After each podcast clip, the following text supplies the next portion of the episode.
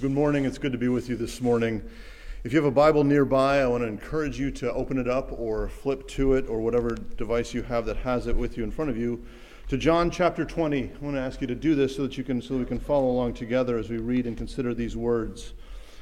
If you were paying attention to the sporting world this past week, you may have heard over the last couple of weeks, you may have seen a commercial from Koch Industries that had images of people struggling to accomplish something. There was a little baby trying to learn how to walk. There were athletes learning and trying and failing and trying again. And as we saw these images flash forth, we heard these words in the voiceover In every challenge, there are two rivals belief and doubt.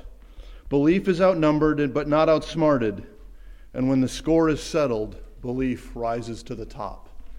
It makes you want to go score something or beat something or win something. It's incredibly inspiring to see these images and to hear those words slowly over the top of, the, of those images. But is that the way that it works for us? Are belief and doubt really two rivals? Are they equal and opposites? It's the question I want to bring for us to get to, to John chapter 20 this morning. John 20 is one, John, the book of John is one of the accounts that we have of Jesus' life, death, and his resurrection. Spoiler alert, Easter's coming in a number of weeks at the beginning of April, we'll celebrate together the resurrection of our Lord Jesus. Over the next several weeks, though, we'll consider events leading up to that and what Jesus said, especially from the cross.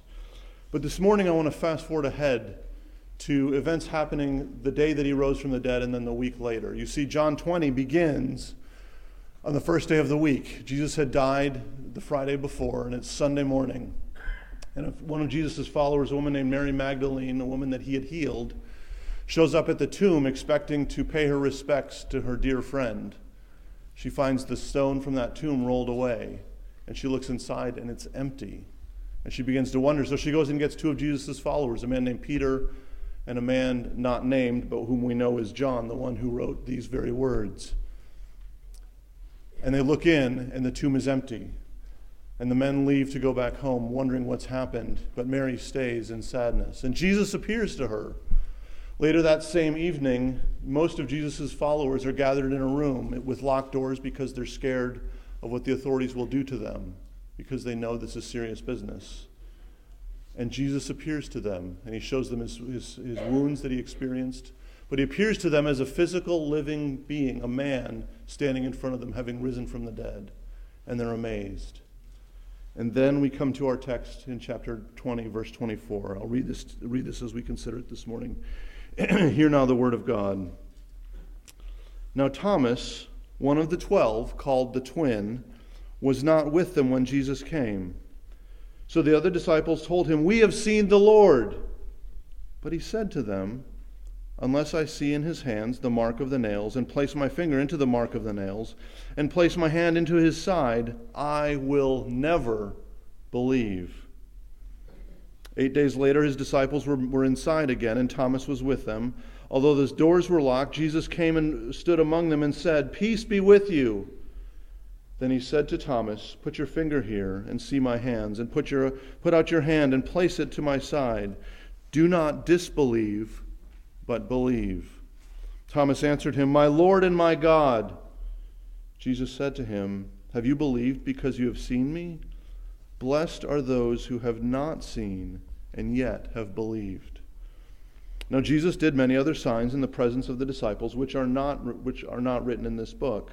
But these are written so that you may believe that Jesus is the Christ, the Son of God, and that by believing you might have life in his name. The grass withers, the flower fades, but the word of our God will stand forever. Let's pray as we consider these words together. Father, on this cold, still wintry morning, we pray that you would send out your light and your truth, that they would lead us, that they would guide us, that they would take us to the place where you dwell, that we might know you. We pray this not by insight, not by scheduling prowess or planning. We pray this because you promised to meet with us through your word, and we look to you through your Holy Spirit by the blood of your Son, in whose name we pray. Amen. There's a truth in my life that I've learned as a homeowner and as a car owner, and it is this when something goes wrong, it's usually not just one thing going wrong, it's usually two or three things going wrong all at the same time.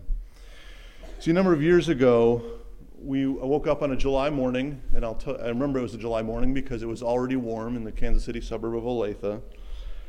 And we heard our furnace running, but the house was not cooling down like we expected it to be. The, the temperature began to rise. And it's my wife who notices things like this much faster than I do, said, I think something's wrong. And she was right. You see, part of the furnace, and this is one of my learning processes, you know that actually the, the air conditioner, which is outside, the unit that's outside, actually still depends on the furnace that's inside, even in the summer, to work. That's how these things work. There's a fan in the bottom of the furnace that, for, that blows cool air through your home. Well, on this getting warm Wednesday morning in July, the fan had broken. The motor had stopped working. Thought, okay, I have a problem. First mistake. I think it's only one problem. So I do what, what, we, what my wife and I always do when something breaks, we call our dads. My dad grew up on a farm, he grew up fixing everything in sight, and has continued to do that to this day, even in, in his retired retirement years. And we also called my wife's dad, who's a retired HVAC guy who did HVAC work in an in a office building in downtown St. Louis for a number of years. So between the two of our dads, they were able to help me isolate the problem and, and say, this is probably what you need to do Here's how you can check the electric, the electricity and all that stuff, which again is not is not first nature to me at all. Um, and so I began to, to, isolate the problem, and then I called into work to say to, to, the church where I work to say I'm not going to be able to make it in today. Hopefully this afternoon, but I've got to fix my furnace because it's going to get hot, and this needs attention now. Totally fine, totally understood. In fact, the pastor that I worked with at the time said, "Call Mark. Mark knows things. He knows how to fix things. He'll help you out."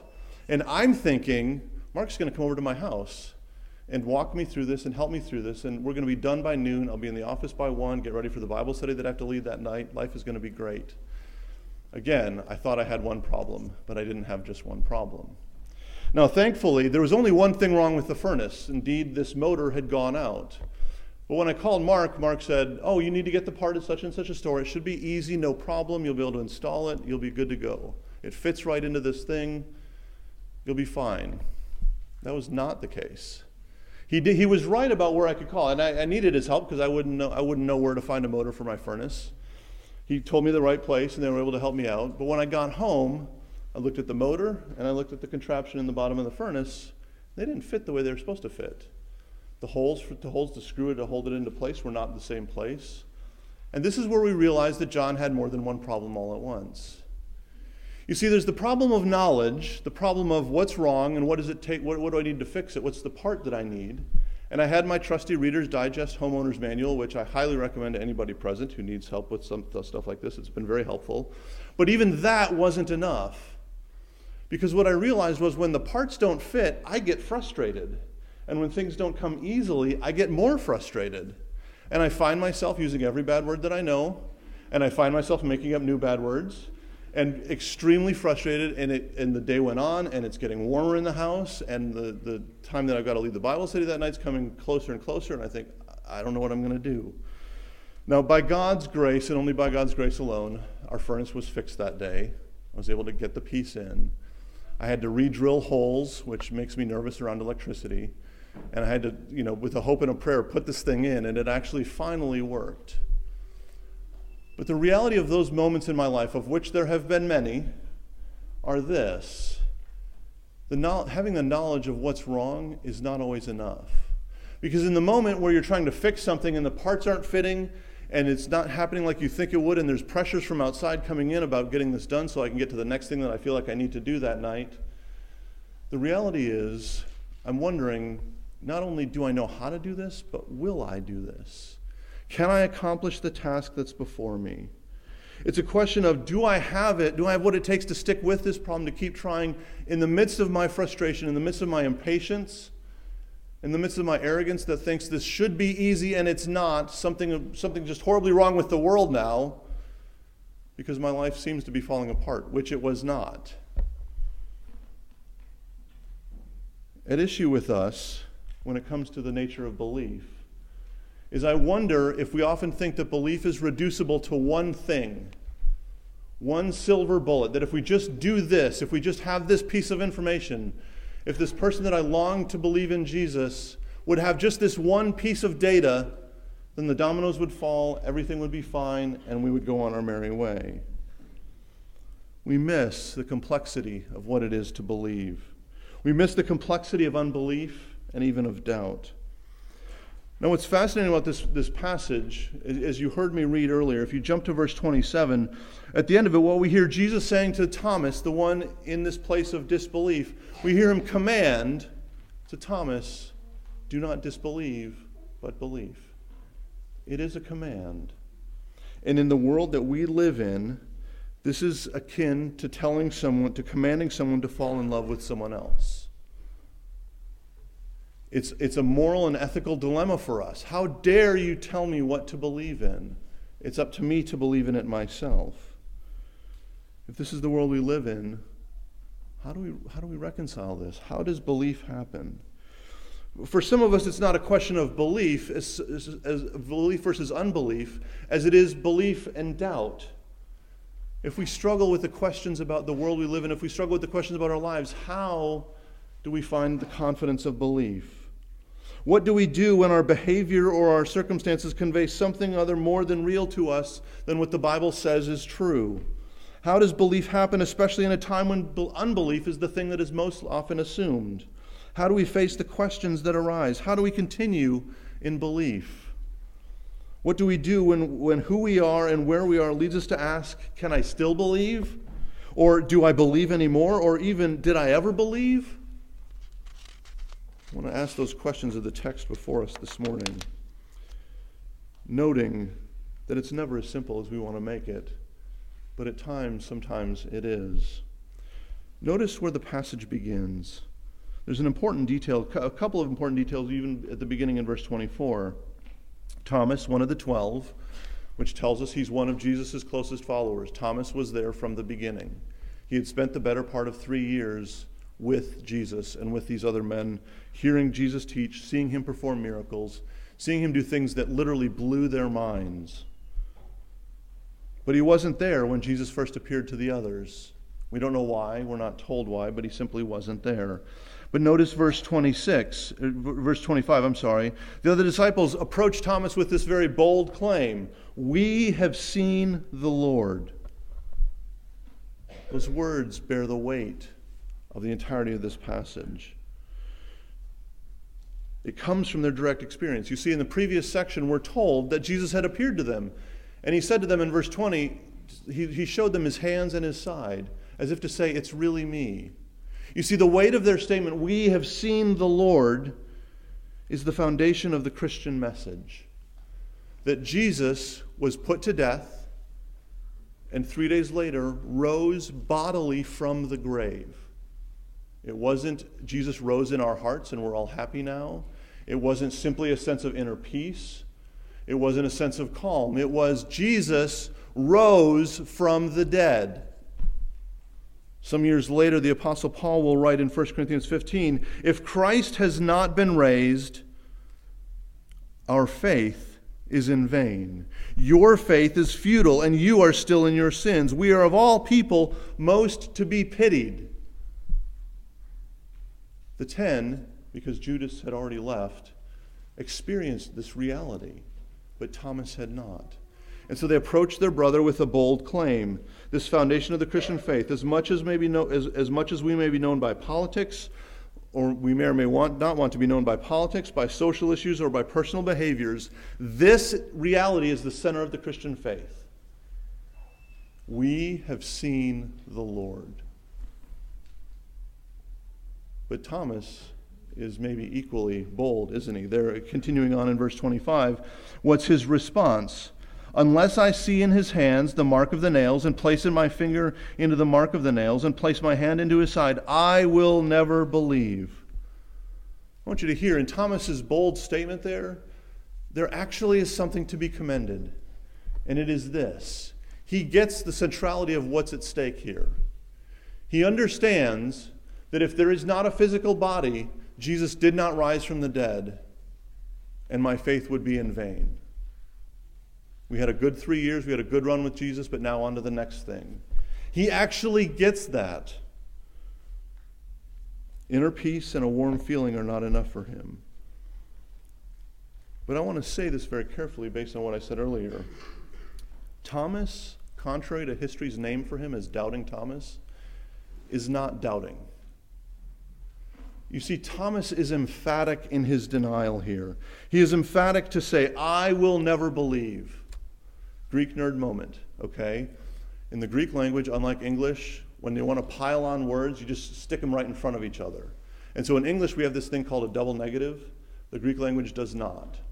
So in Greek, what he said, what actually is written here is no, no, believe. I will never believe. He is emphatic. There is no question.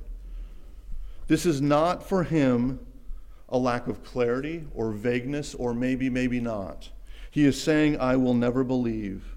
It is for him an impossibility that what he's hearing would be true is true. So, what do we do with that? I want you to think about doubt and unbelief this way. And this is a little bit crude, but I hope it will help. Doubt is that family member, maybe a brother, maybe a sister, maybe a cousin, who's often around, once in a while contributes to the conversation, once in a while says something that's helpful, but most of all is on the obnoxious side and unhelpful side and even annoying side. It's that, that family member that is often at your holiday celebrations or big family events you ask your parents, are they going to be there again this year? Oh, they're going to be there again this year. But they're still in the family, and so we strive to love them. That's doubt. Unbelief or disbelief is the guy that married your cousin for like six months and then took off and still shows up to everything as if he's a part of the family, but it's not a part of the family. There's no question that this guy doesn't belong in the family. He tells bad jokes, he insults your grandma, he insults the food, he doesn't like anybody, but he still shows up. He doesn't fit, but he's still there. Now, amazingly, in Thomas's disbelief, Jesus is still gracious to him, as we're going to see in just a moment. But he also speaks with a clarity to understand.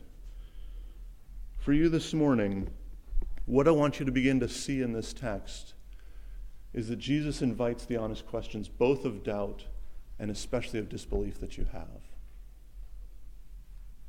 Jesus invites those questions. What are the questions you bring to the text this morning? What do you bring with you to church this morning? As I said earlier, some of you may be wondering, do I, did I ever really believe this stuff? And you feel like you're on the outside looking in. I want you to learn to articulate what your questions are. To learn to bring clarity to where those things are that you're wrestling with. Is it a question of, did this really happen? Is there some historical account for this? Or is it a question of something personal? I've been hurt by believers. I don't want to be labeled as a Christian. Or some other reality in your life. And for those of you who doubt this morning, learn to articulate your questions and wrestle with them. You see, the Bible has seems to have at least four or five words that are that are you, that would define the word doubt for us. Doubt is never commended by Scripture. It's never something we're commanded to do, but it's acknowledged as a reality of, the, of our human existence, right? Because for Thomas, what's the reality? He wasn't in the room the first time. The other disciples have seen the Lord. They can say they've seen the Lord because they were there and they actually did see the Lord. Thomas wasn't there. He brings very human, very natural questions to the table. We need to learn to articulate what our questions are and where they're coming from. Jesus is gracious to invite us to ask the honest questions that are before us. Can we do that? Can we ask the questions that are burdening us? Because everything is at stake. Notice what happens next. We're told it's a week later. It actually says in, at the beginning of verse 26, eight days later, they would have counted the day that they were on as the first day. So this is the next Sunday night, a week later. And where do we find the disciples? We're told in these verse, in verses 26 and 27 that once again they're behind locked, closed doors. And note how deeply personally Jesus responds to their questions and their fears. Because the reality is, Jesus enters this locked room and he speaks a word of peace, which, if you skip back earlier, he did, a, he did previously in verse 19. So most of these guys know that he's alive, but they're still afraid. And Jesus pursues his scared, his weakened faith, his cowering followers who still don't seem to understand, who are still living in fear. Jesus comes back. It's not a one and done kind of situation. Jesus is present with them in a way that they need him to be present. And then look at verse 27. He says directly to Thomas, Put your finger here and see my hands, and put, your, put, uh, and put out your hand and place it at my side. Compare that with verse 25. Jesus meets Thomas exactly where he is, and he speaks directly to his questions. Jesus sees and knows the struggle of unbelief. Now, at this point, I want to get hypothetical for just a second, because at this point, there's this reality that says if Thomas were to still have the stance of disbelief, of unbelief, he would have to own that disbelief as stemming from something other than his first question. If we're going to ask honest questions, you see, we need to be willing to face the honest answers that we get. And if we're not willing to face the honest answers that we get, we're probably we're asking a different set of questions. And so let's go back and look at the first set of questions that we, we thought we were asking, but probably aren't asking. It's something like this. Writer Aldous Huxley, and you may have heard me say this before, wrote sometime in the 60s, I think I believe it was in the 60s, about his own way of life. He said, I had no motives for, I had motives for not wanting the world to have a meaning and consequently assumed that if it had none and was able and was able without any difficulty to find satisfying reason for this assumption he said, I wanted the world to be meaningless. And because I wanted the world to be meaningless, I could back up my argument. I had my conclusion the world is meaningless, and therefore I can, I can look at my own assumptions and create my own assumptions to back this up. But he went on to say this The philosophy of meaninglessness was essentially an instrument of liberation from a certain system of morality. He, and then he says this in, in, wrap up, he, speaking of he and his friends. We objected to the morality because it interfered with our freedom. Huxley's being boldly honest there to say, to say this. We came to this conclusion that the world is meaningless, that there was no established system of morality, but being honest, we, we came to those conclusions because we didn't want a system of morality, so we chucked it from the beginning. Our baseline assumption was there is no system of morality. Why? Because we want to do what we want to do when we want to do it. We want freedom more than anything else as we define freedom. That's a man not willing to face the honest answers that he's, willing, that he's getting. If we're going to ask questions, we need to know we're going, we're, that we're going to get honest that we're going to get honest answers. It's what Jesus does for Thomas, and it's what Jesus does for you and I. I have no doubt in my mind that many, if not most of us, have honest questions about faith, whether we're inside the camp or outside the camp. I'm not in any way dismissing those questions.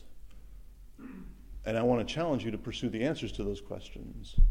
But as you find answers, you may not like what you find.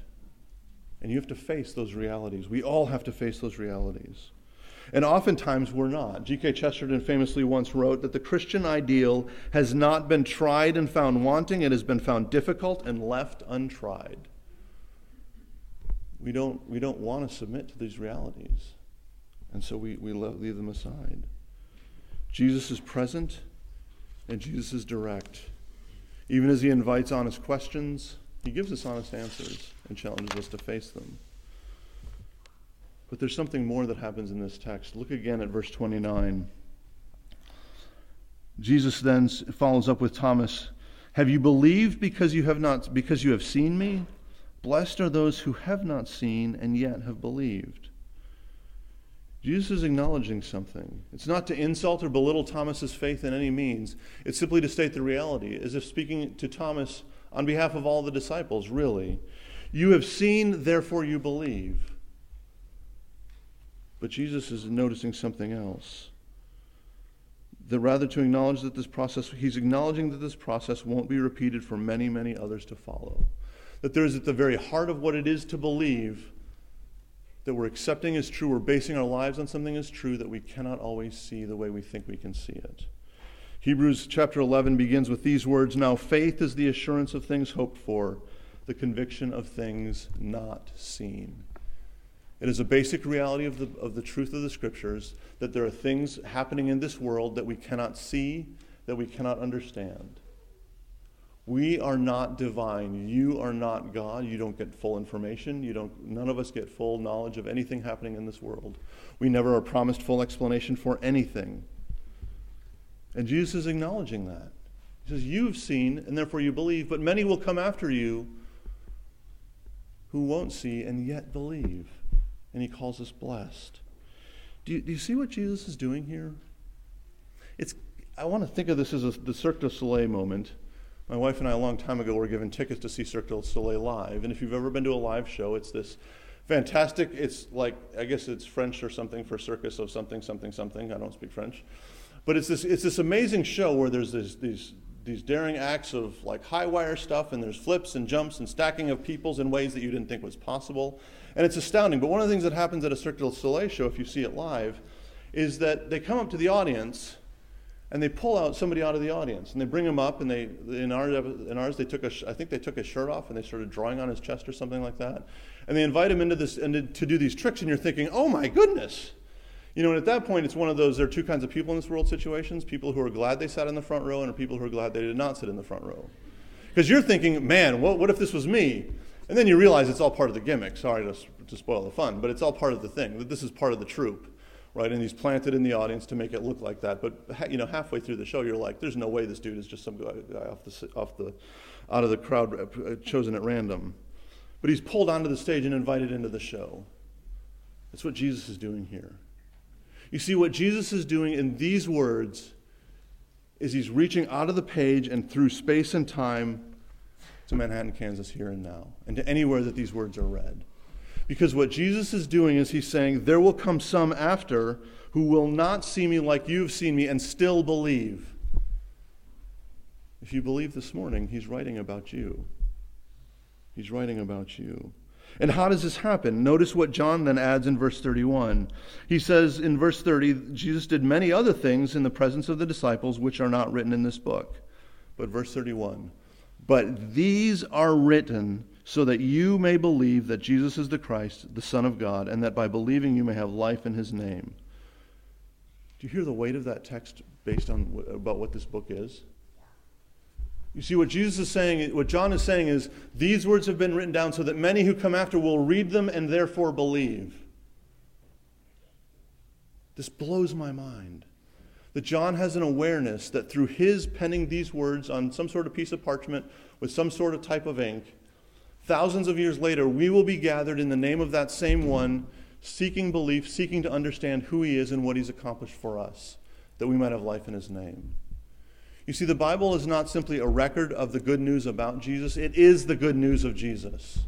This book that we hold in our hands is something amazing and unlike any other document in the course of history, in the course of space and time.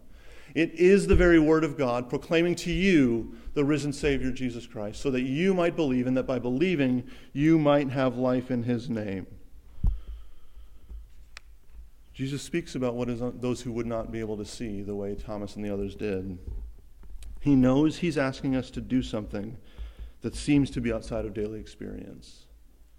He knows that he's asking to do something that, that you may not be able to verify specifically with your five senses and that your intellect on its own would not be able to figure all this stuff out. He knows that he's talking about something, just to use this word, that is supernatural happening in the course of space and time the invasion of the divine into our world. He knows that he's calling us to that. But it's not completely crazy. Because John, a guy who was there for almost all these events, wrote them down. And so did Matthew, another one of the disciples and a man named Luke, who was not there with Jesus, but who knew people who knew Jesus and studied and worked over the course of years, was able to write down the events as they occurred. And Mark, same thing. Mark seems to have known the, the Apostle Peter, who was also at most of these events. And Mark wrote down the stories. You see, we have eyewitnesses' account. We have the realities of lives being changed in verifiable kinds of ways. In the Bible, we don't just have a record about the good news of Jesus, we have the good news itself. It's written down so that you might believe. There's a quotation at the beginning of your uh, bulletins from a man named Os Guinness, who's a, an author, someone called an apologist, one who has written extensively about the truth of the Christian faith and in its defense. In one of his, his earlier books from the mid 70s, he tells a story of traveling somewhere in the world and seeing a, a worker leading an animal, a work animal, um, in the course of farm type work. And the animal was heavily burdened by what, what, it was, what it was asked to do, by what it was pulling. And so the owner, out of frustration, began to beat the animal. And the animal got more stubborn and slowed down and, and, and eventually just sat down where it was because it couldn't go any further. And the owner beat it even more, as if that would actually help the animal get to going where it needed to go. I fear that that's maybe what you hear me doing this morning, and I, I don't want that to be the case. Because I fear that oftentimes that's how we treat our own faith as if if there's a problem or a struggle or a question, we have to beat it out of ourselves, literally or maybe even figuratively. We, have, we, we, we dare not ask questions that are difficult. We dare not wrestle with what is true.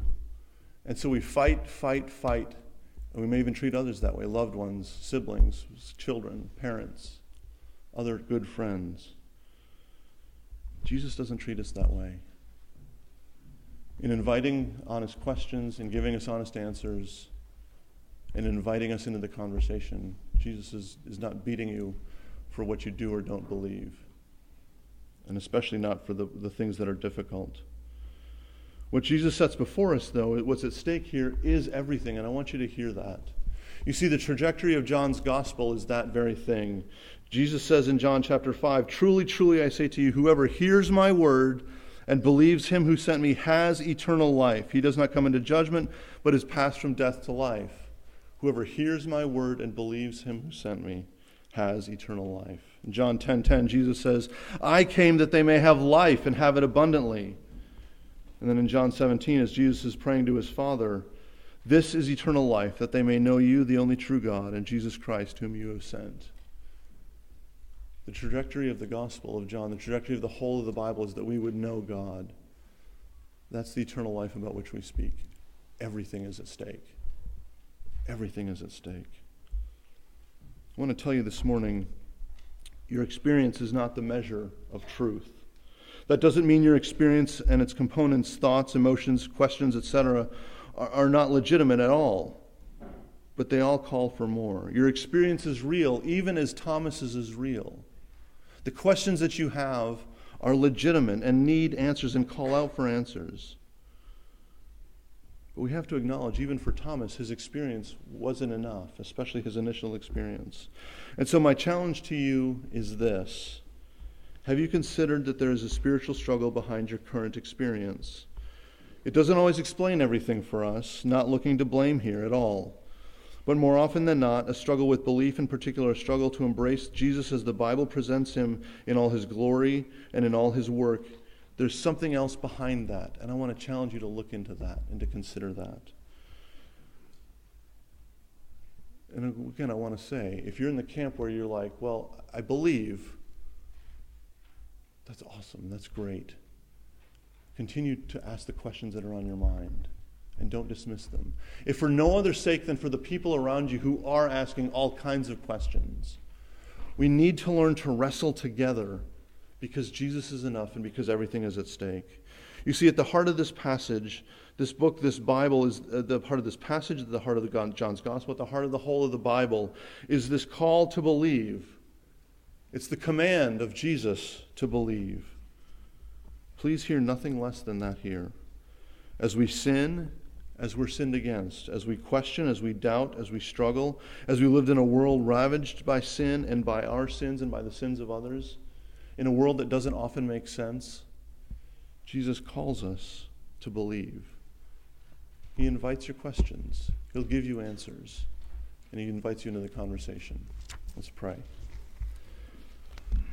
Father in heaven, what we're talking about is, is more than, than we could even come up with on our own. We have, the, you know, we have your word because you spoke. We didn't come up with it, we didn't create it. And so I pray for us that you would continue to speak into the darkness of our lives and into the joys of our lives. Remind us that you are real, remind us that you are at work. Father, I pray that you would give us courage to ask, and courage to accept what we hear and learn. Grow us, we ask, Lord Jesus, in your name. Amen.